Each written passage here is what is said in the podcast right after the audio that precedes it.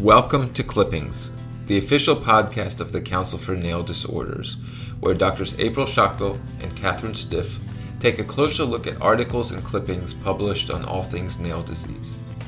Listeners can suggest articles for this podcast or topics of discussion by sending an email to kristen.cnd at gmail.com.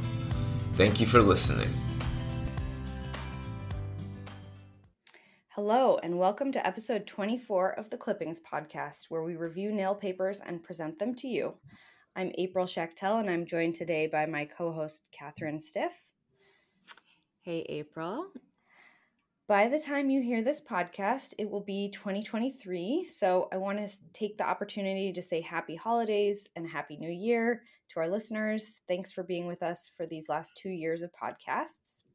We have two quick articles to share with you to end the year.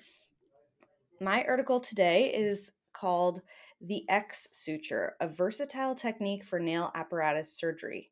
It was published in Dermatologic Surgery in December 2022, and the authors are Isabella Caicedo, Florence Dehavay, and Bertrand Richert. I heard Dr. Richert mention this technique in the oncology course in October of this year, so I was excited to see what his team had written about it in print.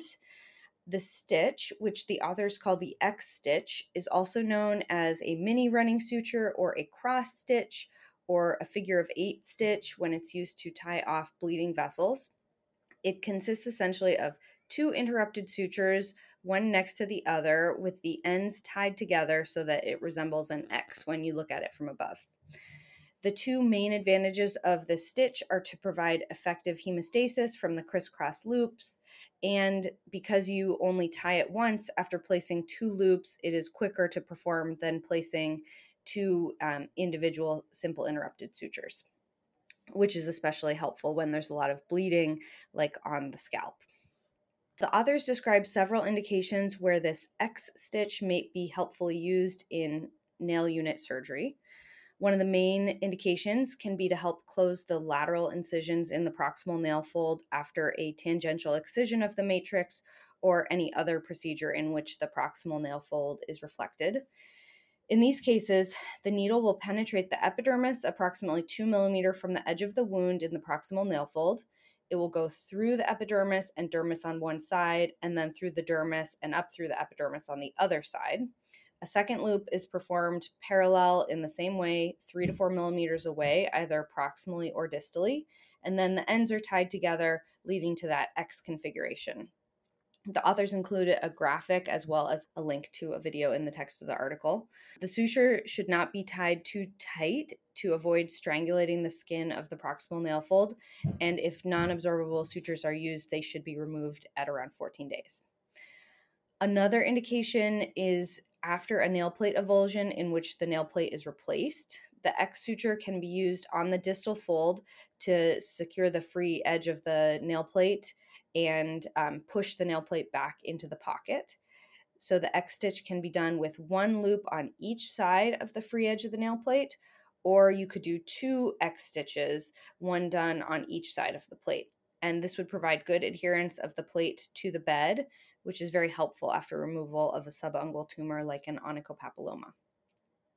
The suture can also be used to close a longitudinal incision on the nail bed with an absorbable suture, and this will help spread the traction forces along the edge so that you are less likely to tear the fragile nail bed.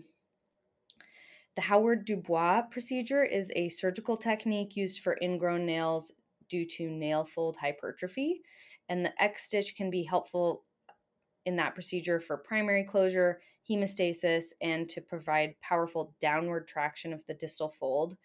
In that procedure, several X sutures can be used, but larger bites are needed. And finally, the X stitch can be used to quickly close a punch biopsy site after a punch biopsy of the lateral or distal nail folds. This is a versatile stitch which provides hemostasis, and because it spreads forces around, it can help avoid tearing tissue. Removal is easy and similar to removing a simple interrupted suture. As described by these authors, there are several ways it can be used in nail surgery. I have already switched many of my simple interrupted sutures to this technique and have been finding it quite useful. Yes, I plan to utilize this method in my next nail procedure as well. Wonderful. Catherine, tell us what you read about. Okay, so recall that in episode 9, we discussed the article by Wetzel et al. on the treatment of nail unit toxicities secondary to target, targeted cancer therapy. They proposed a management algorithm for drug induced acute paronychia and periungual pyogenic granulomas. Recently, doctors Borgia, Piccolo, Diana, and Viglizzo from Genoa, Italy, published a notes and comments in the Journal of American Academy of Dermatology entitled Chemotherapy Associated Paronychia Do Not Forget the Children. And as always, I apologize for any mispronunciations. of the chemotherapy agents reviewed in Wetzel et al.'s article, selumetinib, a MEK inhibitor, is approved for the treatment of inoperable plexiform neurofibromas in children. Paronychia appears more frequently in children treated with this agent, with an incidence ranging from roughly 30 to 50 percent. The authors hypothesize this increased incidence may be due to higher physical activity levels in children, resulting in recurrent nail trauma. They propose several modifications to the previously published management algorithm for acute paronychia. First, doxycycline, which is given for recurrent severe or treatment refractory paronychia due to its anti inflammatory properties, is not approved for ages under 8. In children ages 2 to 7, azithromycin may be an effective option for long term and low dose administration. Second, we cannot simply tell children to avoid nail trauma.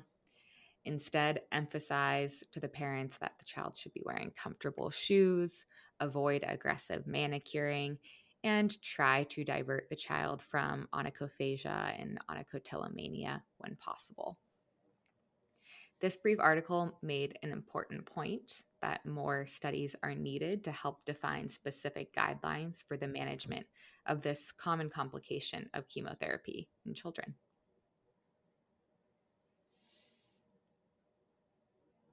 Thanks, Catherine. I wonder if it's also because the skin of kids' fingers is thinner than an adult's, so that might be another reason they're more prone to the paronychia. Oh, yeah, that's a good point. All right. Thank you for joining me on this episode of Clippings. I want to thank our listeners for their attention. Uh, to all our listeners, please share this podcast with your colleagues and trainees. Let us know how we are doing and which articles you would like us to review on the show by contacting kristen.cnd at gmail.com or find us on Instagram and Twitter at Nail Disorders.